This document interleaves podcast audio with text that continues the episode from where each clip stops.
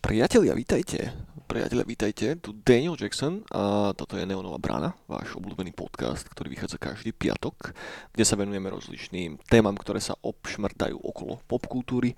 To znamená, že sme si tematicky vybrali na či už to nejaké filmy, staré videohry alebo nejaké synthwaveové elementy a tie sme trošička, trošička rozpitvali s Eniačikom. A plus minus sme tu mali zaujímavých hostí, odporúčam vám isto zavrnúť do nášho archívu, ak ste náhodou nepočuli nejaké staršie brány a dopočúvať si ich, lebo, lebo, lebo toto je posledná neonová brána, priatelia.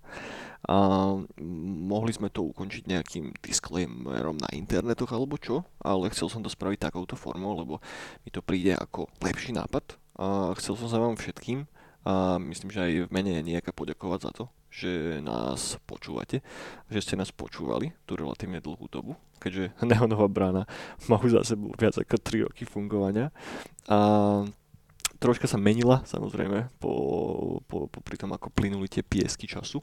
A ten posledný rok sme sa snažili urobiť viacej rozhovorov s nejakými zaujímavými hostiami a troška to posunúť iným smerom, aby ten podcast lepšie, lepšie zostarol.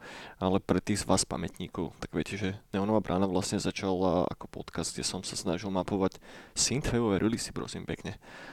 Vy, vidíte, ako sa to zaujímavé vyvinulo nakoniec do niečoho úplne, úplne iného. A a áno, aby som sa vrátil k tomu najpo, najpodstatnejšiemu. Toto bude posledná neonová brána, asi na troška dlhší čas. Nehovorím, že nenastane nejaká veľká resurrection.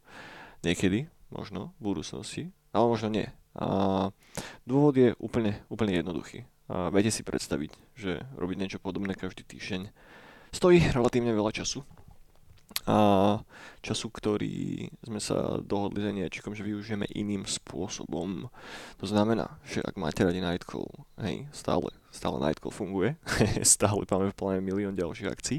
Teraz najbližšie sa uvidíme vlastne budúci piatok v Kultúráku, kde vám prídu zahrať naši dva kamoši Magic Sword zo Spojených štátov a Droid Bishop z Austrálie. Okrem toho sa môžete tešiť na Nightcallackú afterku a samozrejme na celkom peknú výzdobu a viete ako, máme nachystané všelijaké zveriny. Takže, takže isto to bude stať za to. A dojte, dojte sa pozrieť. No a okrem toho robíme na iných veciach. Začali sme napríklad pripravovať taký oldschoolo vytlačený zin, ktorý sa bude venovať synthwaveu a celkovo, že retro e, starej videohernej kultúre a ktorý by sme chceli dostať von niekedy behom následujúcich pár mesiacov. To je taký skromný cieľ, nejaký marec, február budúci rok. No a, a tak, Eniačik sa ale robí na komiksoch, Uh, isto sa už v, na, v dohľadnej dobe aj dostaneme k nejakým ďalším fyzickým, fyzickým výtlačkom, takže to je tiež celkom pozitívna správa. A okrem toho sme, sme stále tu, hej? To znamená, že stále Nightcall funguje ďalej, len neonová brána si dá na chvíľočku troška taký, taký chilex, jak sa tomu hovorí, hej? Bude to v pohode, priatelia. Takže ešte raz, veľká vďaka každému z vás, že ste nás počúvali.